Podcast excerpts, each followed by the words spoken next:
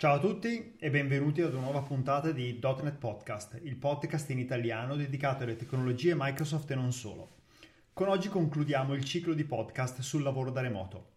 Lo facciamo scoprendo le peculiarità del lavoro da remoto in Jacala, unica realtà italiana inserita nel prestigioso rapporto di Forrester Research.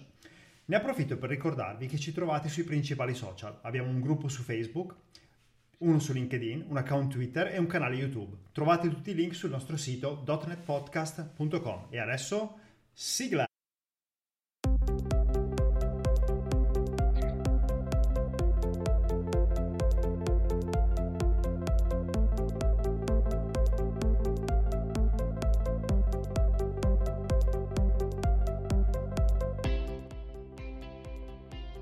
Nuovamente il grandissimo piacere di avere come ospite Roberto Messora, Head of Business Integration and Architectures in Giacala. Vi ho già detto che è un piacere essere in disaccordo con Roberto, perché le discussioni che si girano sono sempre fonti di arricchimento. Vorrei far notare, voi non lo sapete ma io lo vedo, che Roberto è in ufficio, in giacca e cravatta e fuori c'è una pandemia. Però parliamo di remote working. Bentornato Roberto. Ciao Mauro, grazie. Ed è assolutamente vero, oggi e soltanto oggi sono in ufficio, ma banalmente perché dovevo riconsegnare il vecchio telefono e il vecchio PC che non funzionava più perché aveva un problema all'alimentatore e fra diciamo le varie coincidenze astrali eh, oggi avevamo deciso tipo un mese fa di sentirci per questo podcast e oggi sono, sono, in ufficio. Ed è altrettanto vero che sono in giacca e cravatta perché, diciamo, in ufficio da me, eh, essendo un'azienda di consulenza, c'è un po' questo outfit, anche se ormai eh, siamo diventati anche un'azienda molto digital e quindi ci stiamo un po' alleggerendo, però ormai mi sono abituato e quindi sì, sono di fronte a te, io e te ci vediamo, io sono come normalmente non mi capita quando sono appunto in remote working da casa in, in giacca e cravatta. Bene, bene, bene. Ok, una delle cose che um, mi ha incuriosito nella discussione che abbiamo avuto per organizzare questo, questo podcast era il fatto che tu hai posto l'accento sul fatto che il lavoro da remoto in Giacala è qualcosa di diverso da quello che abbiamo trattato fino adesso. Partiamo da lì, facciamo una... Uh, convincici, sì, allora, facci un pitch. Allora, il concetto è un po' questo. Ehm, brevissimo preambolo, veramente brevissimo, nonostante la mia famigerata logorrea. Eh, noi siamo stati chiusi come azienda giusto 15 giorni all'inizio della pandemia l'anno scorso, a marzo. Eh, ci siamo praticamente organizzati sin da subito per poter mantenere gli uffici aperti, ovviamente in ottemperanza alle direttive del, del governo e quindi abbiamo messo in piedi tutta la parte di sanificazione, di controllo degli ambienti, alcuni sono stati chiusi, abbiamo ridotto la capacity che è variata tra il 30 e il 50% a seconda eh, del periodo in cui ci trovavamo, abbiamo implementato in pochissimo tempo eh, un'applicazione interna per eh, prenotarci il posto in, in azienda. Fortunatamente eh, gli uffici sono nuovissimi perché sono, li abbiamo inaugurati a settembre del 2019, quindi sei mesi prima della pandemia, ed erano già pensati per un lavoro, diciamo, molto smart, quindi no uffici, eh, scrivanie che uno poteva prendersi in qualsiasi piano del, dell'edificio. E quindi diciamo l'organizzazione per la, eh, per la pandemia con lo smart working anche in presenza in ufficio è stata abbastanza semplificata da quel punto di vista. Mettici poi che da sempre eh, lavoriamo con Office 365 e quindi avevamo già tutti i Teams, già lo utilizzavamo, eh, molto spesso in, avendo diverse sedi abbiamo la principale a Milano, ma abbiamo anche Torino, abbiamo alcuni uffici eh, fuori dall'Italia, abbiamo una factory giù a Rende in Calabria, abbiamo una factory eh, in Albania, quindi diciamo che l'azienda era già abbastanza predisposta da questo punto di vista. Eh, quindi non abbiamo diciamo, faticato tantissimo a, a, a riaggiornarci al nuovo modo di lavorare non chiamiamolo new normal perché è un termine che odio, veramente odio con tutto il mio cuore. Condivido. Esatto. Ehm, però, però, ovviamente, eh, diciamo, se dal punto di vista tecnologico e organizzativo ci siamo riusciti ad organizzare abbastanza velocemente, Dal mio punto di vista è stato un pochino più complicato e ancora oggi, secondo me, ad un anno di distanza ne, ne soffriamo un po' dal punto di vista procedurale. Per quale motivo? Perché come ti dicevo appunto l'altra volta che abbiamo parlato, diciamo, un po' più in generale di quello che facciamo in, in Giacala, in particolare nella mia area, noi lavoriamo per task force, nel senso che quando facciamo un progetto, noi appunto lavoriamo nel Martech, quindi lavoriamo con il CRM, con l'e-commerce, la mia area è l'area che si occupa dei dati, quindi io ho i data engineer e i cloud architect, quindi ci occupiamo di system integration, data integration, eccetera. Succede che eh, mettiamo in, in, in campo una task force formata da professionalità di diverso tipo, quindi c'è l'esperto di CRM, l'esperto dei dati, l'esperto della business intelligence, eh, gli esperti di strategia di marketing, ok? che normalmente lavorano molto bene eh, in ufficio, tant'è vero che in ufficio, eh, quando abbiamo ripensato i nuovi uffici, li abbiamo ripensati proprio per questo tipo di approccio al lavoro, con tante sale riunioni, grandi, piccole, eh, adesso non so se si vede, tu che riesci a vedermi dietro di me, ho una lavagna a muro, no? di quelle dove ci puoi disegnare sopra, e quindi abbiamo pensato il luogo di lavoro proprio per questo tipo di approccio. Ora, è vero che teoricamente questa cosa la puoi fare anche su Teams, però è molto spersonalizzato da questo punto di vista, nel senso che eh, lo scrivere sulla lavagna, io sono un grandissimo fan della scrittura sulla lavagna, eh, riesce effettivamente anche in maniera visuale a portare le persone, diciamo, su un percorso logico mentre stai facendo analisi, stai progettando, diciamo, una roadmap anche del progetto che quasi impossibile, è quasi impossibile riuscire a replicare sul, ehm, diciamo, su uno strumento come Teams, a meno che tu non doti diciamo, eh, tua, eh, tutte le tue persone di eh, strumenti che vanno al di là della semplice webcam e del portatile, ok? Quindi sì, lavagna condivisa, però devi avere, che ne so, la penna elettronica, mh, mm, insomma, roba tipo il Surface e cose del genere, ecco. Quindi ci, ci sarebbe un investimento molto importante dal punto di vista tecnologico. Quindi di fatto, secondo me, ci sono delle situazioni nel nostro caso che, eh, diciamo, confliggono un po' con quello che è il lavoro dello smart working che non mi piace chiamare smart working, ok? Non sono così tranchant come è stato Lorenzo Barbieri un po' di tempo fa, no? che l'ha, chiamata quasi una segregazione. Io lo chiamo molto più banalmente home office, ma non chiamiamolo smart working. Condivido, condivido sullo smart working eh, in, in, generale come termine pessimo. Tra parentesi non esiste, nel senso che è soltanto una roba italiana. Il resto del mondo lo chiama remote working eh, e chi si è visto. Ma proprio... ti dirò di più, ti dirò di più. Per me smart working era quello che già facevamo, come ti dicevo prima, in ufficio. Cioè un ufficio pensato per essere smart, per aiutare le persone a lavorare come già lavoravano prima. Quindi tu guardi come lavorano, quindi noi lavoravamo a task force, le persone mediamente lavorano su un paio di progetti contemporaneamente e quindi queste task force cambiano di volta in volta, ok? E quindi c'era bisogno di mobilità all'interno dell'ufficio, c'era bisogno di, diciamo, luoghi di aggregazione che magari potevano essere, diciamo, eh, luoghi di aggregazione per soltanto un paio d'ore, e quindi tutto il discorso eh, di fa- favorire anche il modo con cui si andavano a prenotare le, le stanze e le, le, sta- le, stanze e le sale riunioni sono molto diverse fra di loro. Io per esempio sono in una sala riunioni in questo momento dove non c'è la scrivania. Ci sono sale riunioni invece che hanno la scrivania e quindi anche il tool di, eh, prenota- di prenotazione delle sale riunioni è fatto con dei filtri no, che ti permettono di indicare che tipo di salario riunione. Quello è smart, ok? Quindi sì. aiutare le persone a lavorare nel modo migliore per il tipo di lavoro che fanno. Noi facciamo home office, remote working.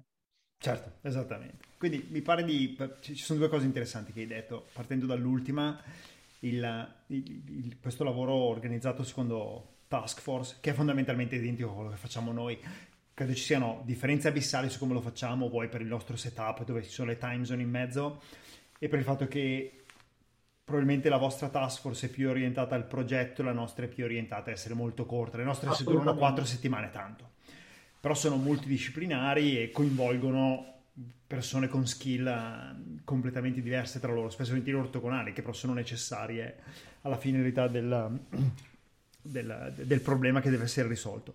L'altra cosa interessante è che una delle cose che vi ha semplificato di molto la vita, mi pare di capire, è che tutti gli strumenti erano già orientati al non è rilevante avere un ufficio, cioè mi immagino che se voi aveste avuto il, il, il, CRM piuttosto che i vari software che usate installati su server on-prem e essere obbligati a usare una VPN che non era ovviamente pensata per avere tutti da remoto di colpo, probabilmente non avreste lavorato in nessun modo per i primi sei mesi.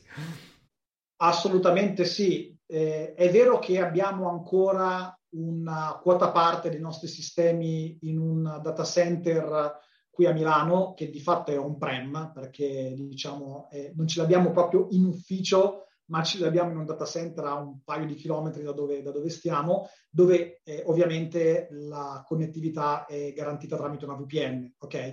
Però negli anni, e quindi sto parlando negli ultimi otto anni come minimo, abbiamo trasferito tanto del nostro nel cloud. Quindi di fatto noi lavoriamo con Salesforce e Dynamics, eh, Microsoft Dynamics per quanto riguarda i CRM, cloud. Eh, del public cloud non ne parliamo, ovviamente Azure, GCP ed AWS, quindi anche lì nessuna problematica da accedere da ovunque. Lo stesso si può dire per esempio per gli e-commerce, ormai sistemi come Magento per esempio eh, non si installano quasi più on-prem, anche questi hanno diciamo tutta una serie di provider dedicati specializzati per questo tipo di prodotti che sono nel cloud. Quindi noi da questo punto di vista sì, siamo stati abbastanza fortunati perché già eravamo così da questo punto di vista. Però, però eh, ribadisco, se tecnologicamente eravamo già pronti, Comunque ci sono degli attriti e delle frizioni che, nonostante tutto, la tecnologia non può in nessun modo ridurre.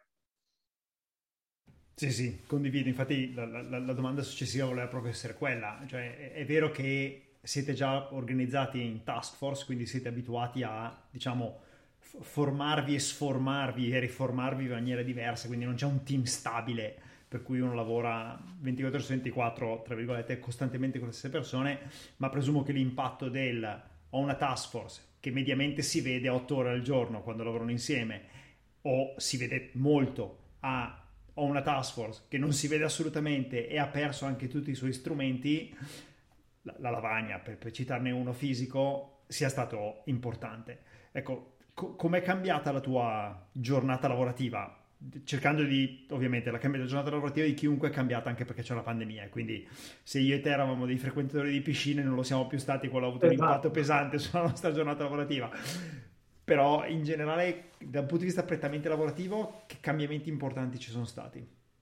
Ma allora, questo è un cambiamento che ho scoperto è trasversale a chiunque, ok? quindi non è di Giacala, ma parlando con molti amici, tra cui te, ok, eh, mi sono reso conto che è diventato una, una costante.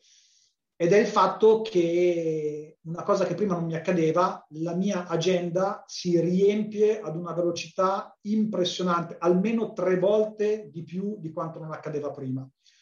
E questo che cosa ha comportato nella mia giornata lavorativa? Che ad un certo punto ho dovuto prendere decisioni di sopravvivenza, veramente di sopravvivenza, cioè il fatto che la percezione che tu sia per gli altri comunque sempre davanti al PC e quindi non alla macchinetta del caffè, non in una sala riunioni, ok?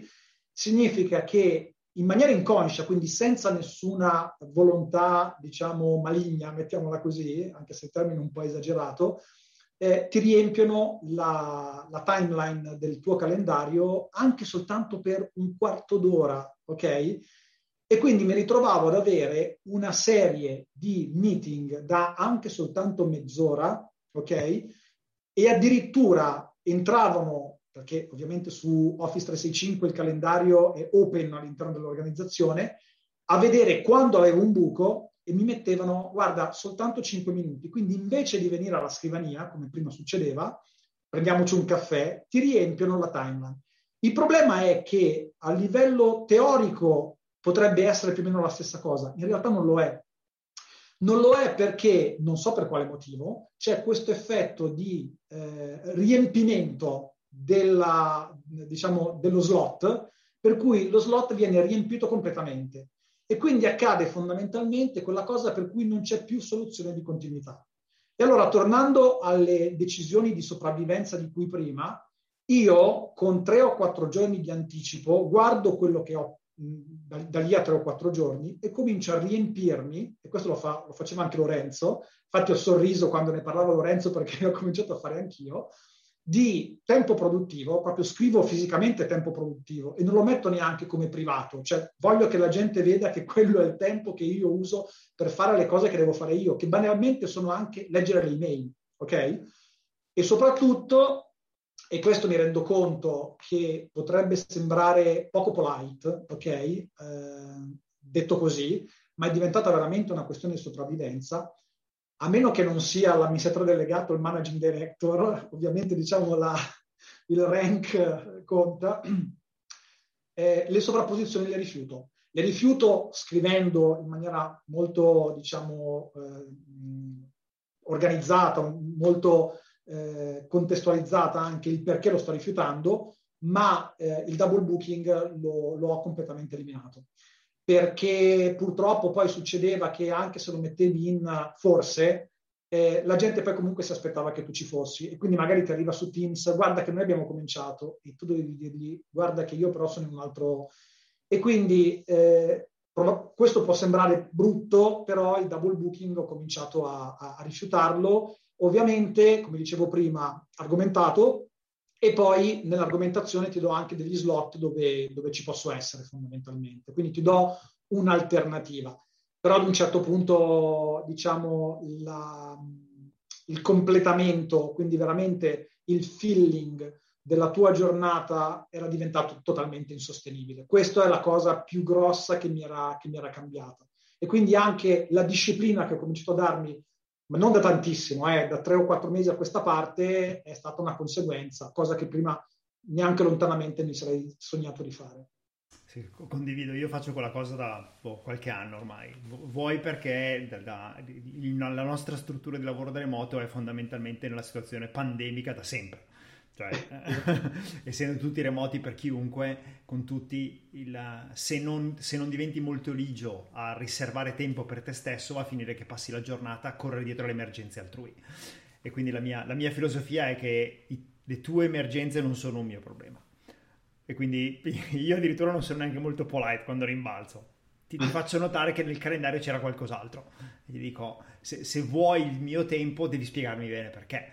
Quindi prima di schedulare il tempo mi contatti e mi dici che hai bisogno di quel tempo, io ti posso dire posso riorganizzare queste cose domani a quest'ora, perché se no non, non ne vieni fuori più ovviamente. Ma ti dirò di più, io ho cominciato a dire a tutti i miei colleghi, eh, A, smettete di mandarmi le mail, ok? Le mail tipicamente le leggo, allora, eh, aneddoto, due mesi fa ok? Io ovviamente eh, seguo come tantissimi di noi Scott Hanselman su, su, Twitter e lui sai che ha aperto il canale TikTok, no? Dove racconta in pillole alcune cose di tecnologia e due mesi fa mi si è illuminata una cosa che, lasciami dire, eh, fa quasi ridere detta da me che lavoro nel mondo della tecnologia da, da anni, però in questa pillola diceva come organizzare le regole di Outlook sulla base del fatto che ti invino una mail diretta direttamente a te, una mail in CC o un invitation, no? suddividendola in, uh, in, in, folder, che lasciami dire è l'uovo di Colombo, ma non l'avevo mai fatto. E, ehm, quindi cosa succede? Che eh, all'invitation rispondo subito, perché ovviamente mi permette di sapere immediatamente, dare un feedback sulla, eh, sulla mia timeline, che è fondamentale per me. Rispondo leggo tre volte al giorno quelle inviate a me, che se ci pensi non è tantissimo tre volte al giorno, e leggo una volta al giorno e nemmeno tutte quelle in CC. E quindi che cosa vuol dire questo? Che ho detto in, a, a, tutti i miei colleghi, sono molto più produttivo perché vi rispondo in 10 secondinetti. Se mi mandate un messaggio breve e stringato su Teams, vi, dico, vi, vi do già subito un feedback, ok? E lì mi rendo conto immediatamente se la cosa è um, urgente o meno, capisco subito, ok? E quindi do subito un feedback e quindi di conseguenza loro riescono a regolarsi meglio, ok? Quindi eh, da, da, da, da, questo punto di vista c'è anche un diverso uso dei vari strumenti, non è più semplicemente la chat, ma diventa anche un modo per organizzare più velocemente e dare feedback più velocemente da questo punto di vista. Ehm, perché effettivamente nel momento in cui comincia a essere in remoto, utilizzi al massimo delle sue possibilità anche lo strumento tecnologico che hai, che hai in mano. Insomma. Questo è un po' eh, un altro dei modi con cui è cambiato il mio rapporto con uh, diciamo, gli strumenti di produttività aziendale. Certo, questo secondo me è un consiglio molto interessante perché fondamentalmente fa un po' eh, il seguito giusto al, al pianificare il proprio tempo nel calendario che potrebbe essere, diciamo, eh, messo sotto il cappello del proteggi il tuo tempo, fondamentalmente. Quindi è dire eh, io proteggo il mio tempo pianificando le cose del calendario, proteggo il mio tempo perché ovviamente ogni mail che guardo è una distrazione e quindi è context switching, perché ovviamente la guardi, attacchi il cervello, lo stacchi da quello che stai facendo e poi per tornare a quello che stai facendo ci vuole tempo e fatica. Io addirittura arrivo a fare una delle cose, ad esempio, che io trovo faticose è che io ho un setup con tre schermi e ovviamente il tuo occhio vede tutto quello che succede su quei tre schermi maledetti e quindi la vedi il nuovo messaggio su Slack, okay? perché noi nel nostro caso usiamo Slack. Eh, la mail per noi è un non problema perché fondamentalmente nelle nostre mail non c'è traffico, c'è soltanto le mail con i clienti e per cui sono relativamente poche. Il, però cosa faccio? Ho, uso il, il multi-desktop di Windows o se usassi un Mac, il multi-desktop di Mac e quello che mi ritrovo ad avere è ad avere un desktop per task che sto facendo, o per task force, usando la, la terminologia che abbiamo detto prima, in modo che ho le finestre giuste su quel desktop e basta. E quindi, fine, il mio proteggo addirittura a, a quel livello e basta. Cioè, tu sei arrivato a livello Super Saiyan, ma probabilmente io ci devo ancora arrivare a, a, a questo, sinceramente. No, ecco, mh, ora che mi ci fai pensare, eh, perché me l'ero segnato come una delle cose fondamentali da dire. Stiamo parlando soprattutto in questo momento di come la sto vivendo io, ok? In realtà, eh, probabilmente una delle cose invece più importanti a livello di lavoro da remoto in Giacala, quindi non Roberto Messora, in Giacala, che io personalmente sto soffrendo, ma mi rendo conto che sta soffrendo anche il mio team, non sono esattamente certo che sia così anche per gli altri team, perché diciamo non è una cosa che, di cui abbiamo ancora discusso in maniera organica all'interno dell'azienda. Però sentendo un po', eh, diciamo, con gli altri responsabili d'area, eh, soprattutto le tech, eh, in maniera un po' di, di straforo, diciamo che probabilmente è una cosa abbastanza sentita da tutti, è quell'effetto di cui parlava un mio collega dell'area eh, go-to-market, quindi più diciamo de- dell'area business, chiamiamola così, no? Eh, qualche mese fa, eh, quando ancora tipo quest'estate era tipo settembre, quindi insomma venivamo in ufficio molto più, eh, molto più frequentemente, tipo 3-4 volte alla settimana, perché non c'era il livello di pandemia che è tornato da, da novembre a questa parte, lui mi diceva c'è una questione che nei team effettivamente dovrebbe essere eh, trattata anche a livello proprio di psicologia del, del, del lavoro, per cui la, la pandemia eh, tende a essere molto critica, ovvero l'effetto classe, classe inteso proprio come la classe di scuola, cioè quell'effetto per cui quando c'erano quei due o tre secchioni in classe, no? che magari non erano quei secchioni che stavano nella torre d'avorio o quei secchioni diciamo, chiusi, no? per cui facevano fatica anche a dialogare con il resto della classe, ma quei secchioni che comunque erano, diciamo, organici alla classe, che tiravano un po' gli altri, ok? Magari che ti lasciavano un po' copiare durante il compito in classe, no? E quindi ti portavano un po' anche dietro quelli che magari facevano un po' più fatica o quelli un pochino più lazzaroni. Cioè, che nel mondo del lavoro è lo stile con cui un team lavora. È vero che noi lavoriamo in task force e quindi io ho, diciamo, il mio team di persone interne siamo 20-25 persone. Poi mi avvalgo anche di persone esterne, ma diciamo quelli sono persone che utilizzo nei momenti di picco del lavoro e cose del genere, quindi non sono organici al team. Una cosa che per me è stata fondamentale, anche quando facevo il solution architect, no? dove avevo un team magari più piccolo, di 3-4 persone, più stabile, era proprio formare una cultura di team da questo punto di vista. Cosa che hai discusso anche con Alessandro Melchiori no? sul concetto del pair programming e cose del genere. Noi lavoriamo in maniera un pochino diversa, però per me è fondamentale avere una sorta di cultura del team, no?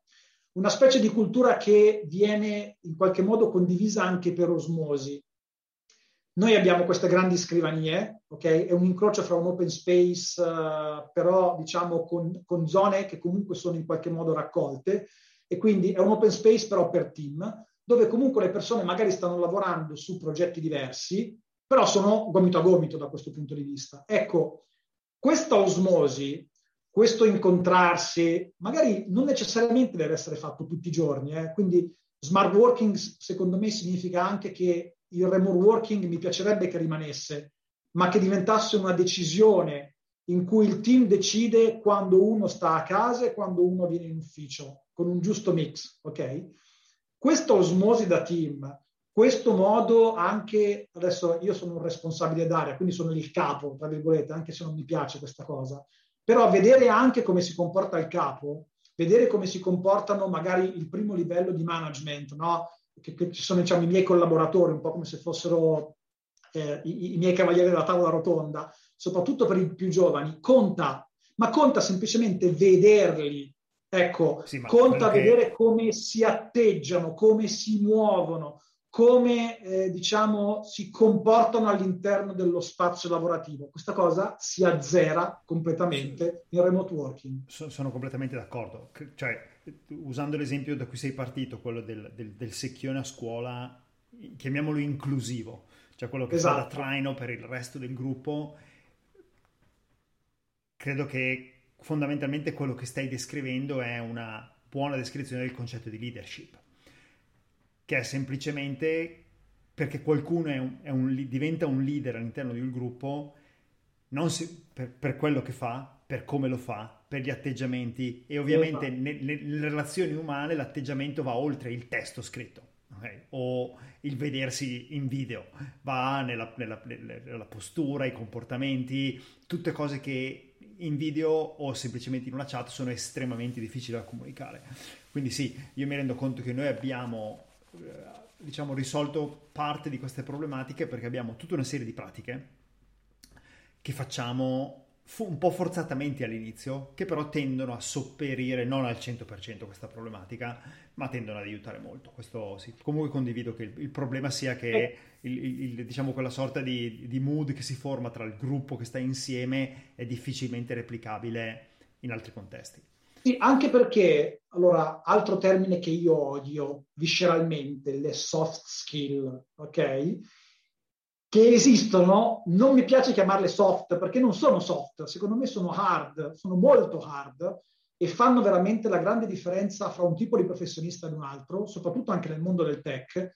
E forse nel mondo del tech dovremmo metterci in testa prima o poi che eh, non ci sono soltanto le certificazioni, non ci sono soltanto eh, gli skill veramente tecnici di cui tendenzialmente ci bulliamo, ok? Ma dovremmo cominciare anche noi, e questo secondo me è un limite nostro, a crescere e considerare quelle delle hard skill, pure quelle.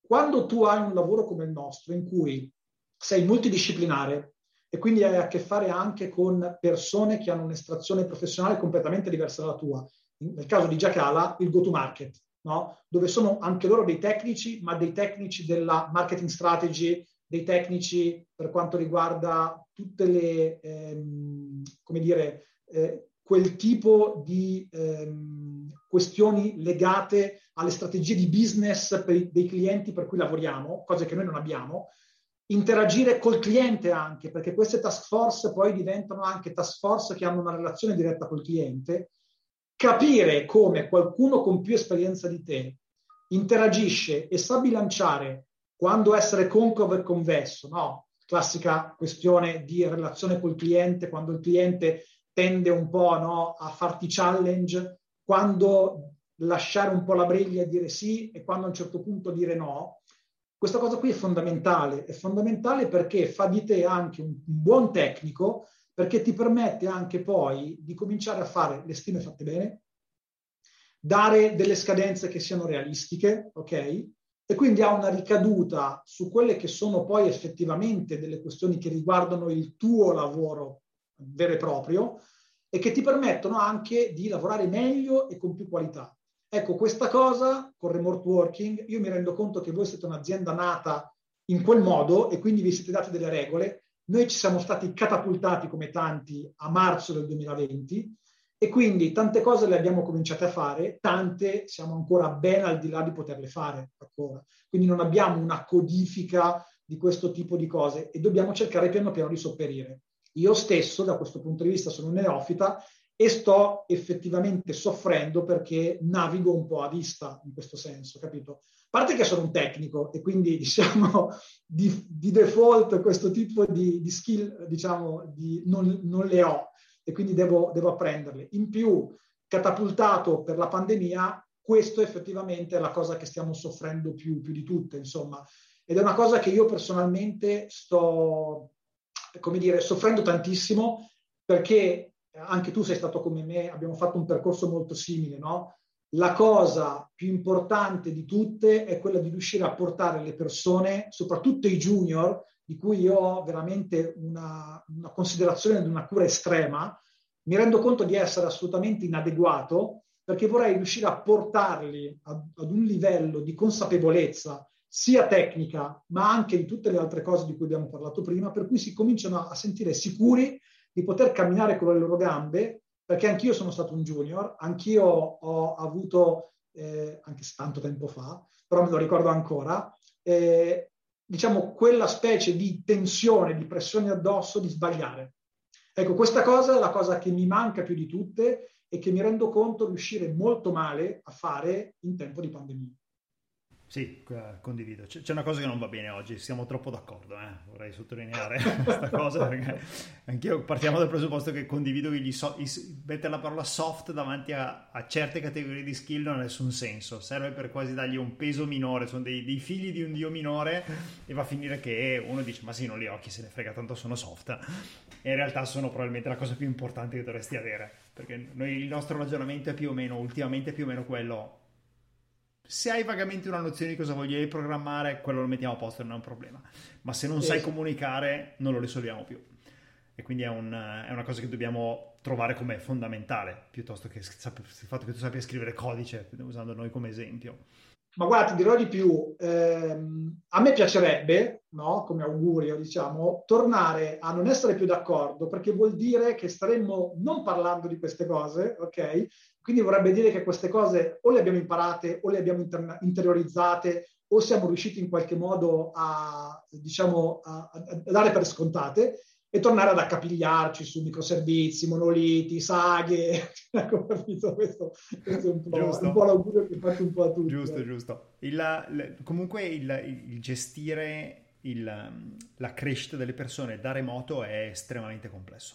Eh, sì. Diciamo che è, un, è una, una, classica matassa di cui non abbiamo trovato il bandolo. Cioè, eh, noi stiamo, ne parlavamo prima che di iniziare, noi stiamo assumendo in questo periodo negli Stati Uniti e abbiamo scientemente deciso che non vogliamo junior, perché l'esperienza che abbiamo fatto in finale secondo junior è stata estremamente complicata. Il, quindi se sono troppo junior il tempo di onboarding diventa lunghissimo e di, ci mancano ancora gli strumenti e le pratiche, i processi per farlo diventare produttivo, non tanto produttivo quanto per farlo diventare sì, efficace nel lungo periodo per cui è una cosa su cui stiamo soffrendo e ci ritroviamo a cercare figure, diciamo, relativamente senior come minimo perché ci rendiamo conto che altrimenti la cosa diventa estremamente faticosa.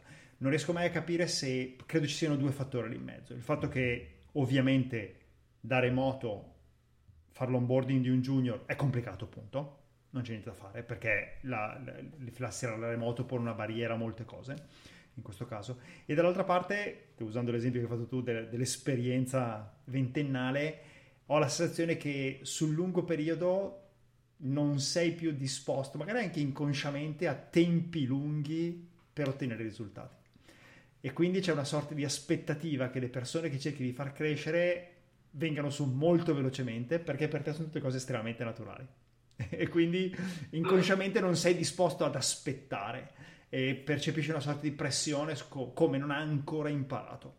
In realtà non è vero, perché se tu ci pensi a te stesso, a dove eri vent'anni fa, ne hai fatte di strada. e quindi il... no, assolutamente, assolutamente sì. Ehm, ecco, una cosa importante.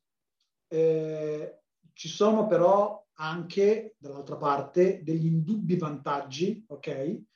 Che secondo me invece da questo punto di vista l'azienda stessa ha valorizzato moltissimo e di questo sono assolutamente grato all'azienda. Grato all'azienda. Non è una sviolinata, ok? Ma è oggettivamente vero che ehm, secondo me una questione invece eh, che è stata trattata molto bene è quella di permettere più o meno a tutti di riuscire a eh, riorganizzarsi la propria vita secondo quelle che erano, diciamo, le proprie esigenze. Faccio un esempio. Eh, noi abbiamo, io nel mio team ho eh, alcuni ragazzi del sud Italia che, sia, vuoi per studio, vuoi per lavoro, sono venuti a abitare a Milano, ok? Ovviamente devo dire che loro sono stati colpiti abbastanza dalla pandemia, sai, io, io ho famiglia, ok? Io abito in Brianza, tu abiti uh, anche tu, non, non, in Brianza ma nella Bergamasca, quindi di fatto a me è cambiata fino a un certo punto, nel senso che ho smesso semplicemente di farmi quei 35 km dalla Brianza a Milano, ok? Ma io di fatto, eh, a parte le limitazioni, sono sempre a casa mia, dove sono sempre stato di fatto. Nel loro caso con genitori lontani e cose del genere, il fatto di poter ritornare a casa, io ho diverse persone che sono ritornate a casa, ok, gli ha permesso di passare questo, questo periodo con molta più tranquillità, ok? Quindi il, l'organizzazione dell'azienda che ha fatto un grandissimo sforzo sia in ufficio per mantenerli aperti per chi voleva continuare a venire, sia per dare la possibilità a tutti di lavorare completamente da remoto, eh, almeno da questo punto di vista, ha dato un boost per mantenere la coesione aziendale. E questo è diventato assolutamente fondamentale. E soprattutto, secondo me, un'altra cosa che ci ha in qualche modo aperto eh, la, la mente è che adesso, probabilmente, potremmo pensare di fare del recruiting non necessariamente di persone che lavorano a Milano o che già si trovano a Milano. Quindi eh, potremmo cominciare a pensare, magari questo non è ancora nella testa del nostro HR, non lo so, però potrebbe essere un'opportunità eh, anche per diciamo, rendere più inclusiva anche diciamo, la, il fatto che la maggior parte delle aziende informatiche stiano nel nord Italia, eh, cominciare a pensare a forme veramente smart di lavoro in cui tu assumi una persona a Reggio Calabria, ok? E gli dici, guarda, una volta al mese, una volta ogni due mesi, te ne vieni su a Milano un paio di giorni, fai i tuoi giorni, il tuo, il tuo paio di giorni col team, hai il contatto diretto col team e poi te ne torni a casa. Ok? E questo probabilmente ci potrebbe permettere di scoprire dei talenti che oggi magari sarebbe più complicato eh, e anche di insomma riuscire a dare opportunità alle persone, di, soprattutto nel mondo dell'IT nostro, ok?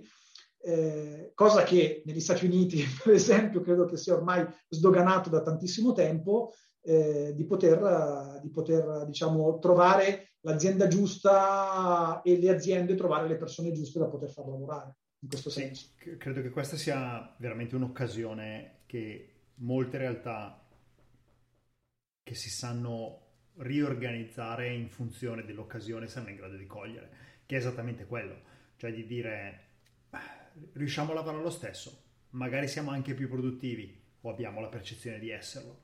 Le persone sono più felici, quindi magari sono produttive uguali, ma sono più felici e mi, mi, apro alla possibilità di assumere i talenti che prima non potevo permettermi perché non volevano spostarsi, che è più o meno quello che sta su, che in funzione del fatto che noi siamo eh, distribuiti sin dall'inizio e che adesso, ad esempio, io settimana scorsa ho fatto un'intervista con un potenziale dipendente nuovo in Costa Rica. Beato lui, beato lui. esatto, però dal nostro punto di vista è irrilevante dove siano le persone. Cioè, noi fondamentalmente dividiamo il mondo in tre macro time zone, che sono quello che noi chiamiamo la time zone europea, eh, che va dal, dal, Portogallo a quello che potremmo definire il, il, Medio Oriente, la time zone australiana che copre India, Cina, Australia e la time zone americana. Se stai ci interessa quindi averle bilanciate in queste zone del mondo, ma poi per il resto dove tu stia per noi è del tutto irrilevante. No, ma tu pensa anche a livello sociale l'improvement che ci sarebbe a livello proprio di nazione. Cioè, io non sto pensando soltanto ai ragazzi, no? Sai, che se ne vanno, ma io sto pensando anche alle persone della mia età, della mia e anche tua età, no? Quindi dai 50 anni in poi, quando i nostri genitori cominciano a diventare anziani, ok? E io, per esempio, i miei genitori stanno, godono di ottima salute, no? eh, anche perché sono ancora relativamente giovani da quel punto di vista, eh, stanno in Toscana. Un domani, ovviamente spero di no, ok? Ma anche forse magari per, per sicurezza mia, ok? Eh, volessi stare più vicino a loro, io potrei anche con molta più tranquillità pensare di avvicinarmi a loro, ok? e eh, di poter gestire anche la, la, vicinanza con dei genitori anziani senza dovermi troppo preoccupare del fatto che me ne sto a Milano e loro se ne stanno in Toscana. Ecco, questo è un po', è un po', è un po il concetto. E quindi ne gioverebbe veramente anche a livello proprio di vita sociale dell'intera nazione da questo punto di vista. Adesso io magari sono un sognatore, magari la, la, la sto diciamo eh, estremizzando e magari vivo un po' nell'utopia, ok? Però secondo me sarebbe proprio anche una grandissima conquista da questo punto di vista qui, ecco, non soltanto per la scoperta dei talenti, ma proprio per lasciare le persone più tranquille e anche con meno preoccupazioni e se vuoi incidentalmente anche più libere di eh, diciamo lavorare eh, con più entusiasmo, comunque con più testa su quello che stanno facendo e quindi banalmente più produttive, eh, dando la, la, libertà di poter diciamo, lavorare in posti diversi, non dico dall'oggi al domani, ma di poter programmare in maniera tranquilla un eventuale trasloco o movimento da questo punto di vista. Ecco. Sì, sì, condivido, condivido al 100%. Ok, d- ultime due eh, domande molto tattiche sulla logistica giornaliera eh, una delle cose problematiche tipiche del ero abituato a lavorare in ufficio e sono stato catapultato in remoto è la scomparsa di quelle che potremmo definire le pause caffè, cioè di tutti quei momenti extra lavorativi che ci sono durante l'orario lavorativo con i colleghi. Avete fatto qualche cosa per rimpiazzarli o siete ancora nella situazione in cui il mio calendario è pieno di riunioni e quelle cose sono completamente scomparse? Sono completamente scomparse. Allora, eh, non ho una risposta del perché, però eh, ho una teoria. Nel senso che eh, a noi capitava spesso di fare le pause caffè ehm, parlando, continuando a parlare del progetto, cioè ad un certo punto, magari in una war room che durava quattro ore, ad un certo punto pausa caffè e a gruppetti, magari davanti al caffè, non è che parlavamo di calcio o che ne so, dei figli, ok? Ma magari eh, approfondivamo in maniera molto più easy, ovviamente, una roba che era, diciamo, emersa durante la, la discussione e che però, diciamo, in una task force di 6-7 persone non poteva essere, diciamo, affrontata da tutti, perché sennò avresti dovuto fermare eh, l'intero team. Però magari le due persone che erano interessate a quella cosa magari la facevano davanti alla pausa caffè. Quindi di fatto quello che manca in questo momento è la macchinetta del caffè. In realtà non abbiamo codificato eh, dei momenti in cui facciamo tutti la pausa caffè, eh, diciamo virtuale. In realtà eh, facciamo degli one-to-one sulla chat, no? Fa, ti chiamo fra ai 5 minuti, no? E facciamo la chat eh, anche vocale, diretta da questo punto di vista.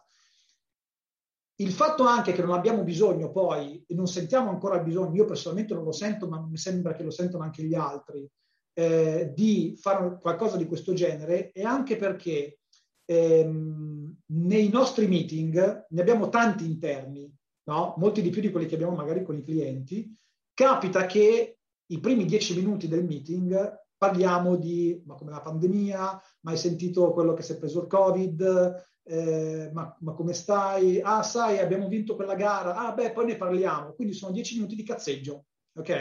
E poi inizia la riunione.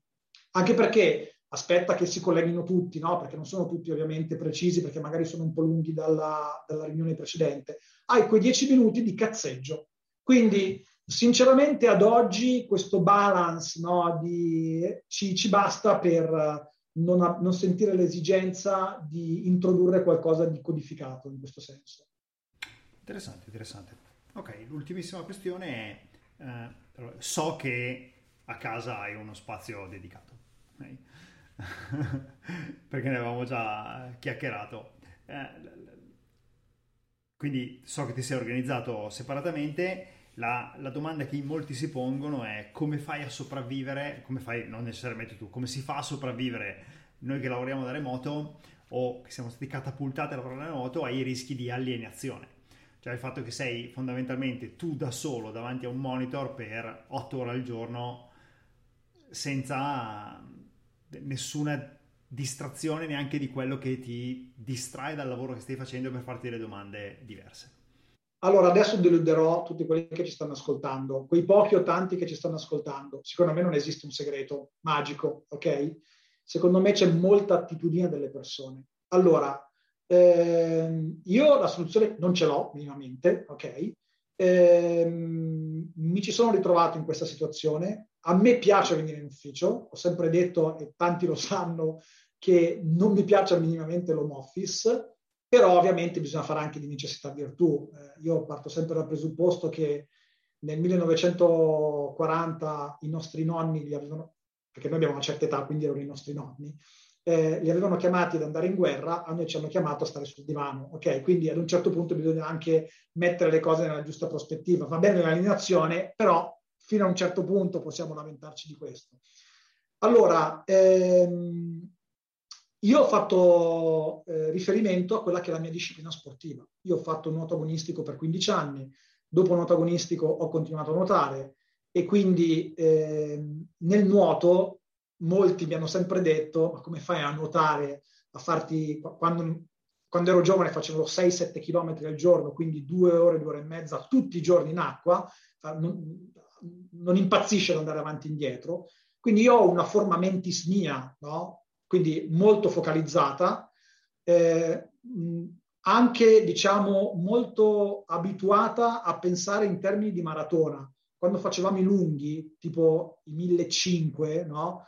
tu sapevi che avevi, un po' come quelli che fanno la maratona nell'atletica, no? Hai la prossima virata, i prossimi 100 metri, no? Perché se pensi che ne ho 1500, me ne mancano ancora 1200, t'ammazzi, perché durano mezz'ora quei lavori, ok? E stai facendo fatica, ok? E la nostra comunque è un certo tipo di fatica mentale a fare questo tipo di lavoro. E quindi un po' viene dalla mia eh, forma mentis, per questo che dico che non ho un segreto, sono stato fortunato ad avere questo tipo di attitudine. E poi c'è un'altra cosa, mi sono ritrovato, e questa per me è stata una totale novità, a capire finalmente come vivevano e ragionavano i monaci del Medioevo. Perché mi sono dato una routine per cui mi sveglio la mattina alle 5 e mezza, faccio quella mezz'ora di risveglio, perché non sono uno di quelli che si butta giù dal letto, mi faccio il mio workout, perché le piscine sono chiuse in questo momento e fuori fa freddo e a me non piace andare a correre nel freddo. Io fortunatamente ho una casa grande e questo ti posso garantire che lavorando da remoto è una grandissima.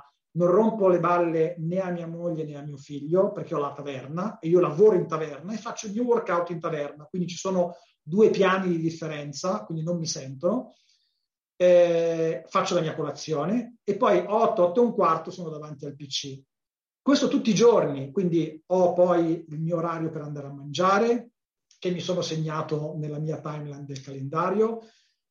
E questa cosa, giorno dopo giorno, no, a un certo punto c'è una, una cosa di assuefazione che io non mi sarei mai aspettato, ma che piano piano ti arriva e mi sembra veramente ogni tanto di vivere come un monaco medievale, no? che avevano i vespri, il mattutino, avevano il refettorio quando dovevano andare a mangiare, avevano l'ora dove facevano diciamo, le loro attività, chi nell'orto, chi l'amanuense, e andavano avanti così per degli anni. E questa routine ad un certo punto ti dà anche un certo senso di sicurezza, di sicurezza che in realtà poi, pensandoci, è la stessa cosa di quando tu vieni in ufficio ti svegli alla stessa ora, prendi il mezzo. Ogni tanto mi ricordo che oggi, se ci penso, prendere il treno, prendere la metro, uscire ad una certa ora poi in ufficio, cose del genere, anche quella è una routine. Di fatto siamo degli esseri routinari, ok? Semplicemente abbiamo un certo periodo di adattamento alla nuova routine. Ci riadatteremo poi col famoso new normal, che è un termine che non mi piace, ci sarà un new, una new routine che non sarà esattamente come quella di prima, non sarà come quella di adesso, non potrà essere come quella di adesso, ma ricostruiremo una certa routine, perché di fatto, diciamocelo, una cosa che forse abbiamo scoperto in noi stessi è che siamo degli abitudinari, come diceva Elio e le storie tese, no? E quindi un'arma, secondo me, è quella di crearsi una certa routine, ok? Ogni tanto è bene staccare e quindi, per esempio, io mi sono preso l'abitudine, per esempio, do, subito dopo mangiato, di farmi una passeggiata magari fuori, il sabato e la domenica di fare cose un po' diverse però alla fine la mia, la mia soluzione è stata darsi un certo tipo di, di routine, perché una volta che ci, sei, che ci, sei, entrato, spengi il cervello e vai un po', diciamo, in, in, in automatico. E poi l'ultimissima cosa, noi comunque siamo sempre stati davanti a un PC, anche in ufficio, diciamo, è un lavoro che a differenza magari di altri soprattutto quando ancora facevamo i dev veri e propri, ok? A me capita un po' meno adesso, però siamo sempre stati davanti a un PC, no? Io eh, addirittura eh, mi capitava di fare dopo mangiato, perché la classica cosa, no? il problema che dovevo risolvere, di farmi magari altre tre ore dopo mangiato, ma perché lo volevo fare io. Quindi diciamo il fatto dello stare davanti al PC per noi forse è un po' meno pesante che per altre categorie invece che ci si sono trovate effettivamente catapultate. Sì, quello, quello, è vero, quello è vero. Ma interessante l'aspetto routine perché mi sono ritrovato fondamentalmente a fare la stessa cosa. Cioè, mentre pre-pandemia, nonostante la bambina piccola che comunque richiede una certa organizzazione della giornata, comunque mi ritrovavo ad avere una giornata molto variegata e variopinta, tant'è che mi potevo permettere di andare in piscina alle 11 di mattina. Okay? Il, in, in situazione pandemica mi sono ritrovato ad avere una giornata estremamente pianificata e controllata, per cui faccio con orari diversi, ma è esattamente quello che fai tu. Ho il mio workout, poi leggo, poi faccio questo, poi faccio quest'altro, poi inizio a lavorare, poi finisco quest'ora, poi mangio, poi ricomincio e via dicendo.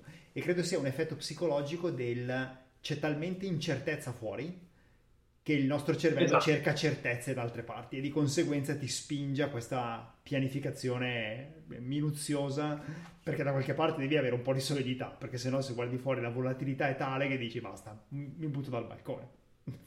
No, no, sono, sono assolutamente d'accordo ed è probabilmente lo stesso effetto delle comunità monastiche dove fuori soprattutto nel Medioevo del 1300, no? quando c'erano le pandemie molto peggiori delle nostre, c'erano continue guerre e cose del genere. La comunità monastica invece aveva una sua stabilità, dei suoi ritmi no? e diventava effettivamente un luogo dove eh, alcune tipologie, diciamo, eh, di, di, esseri umani riuscivano in qualche modo a trovare una stabilità da questo punto di vista.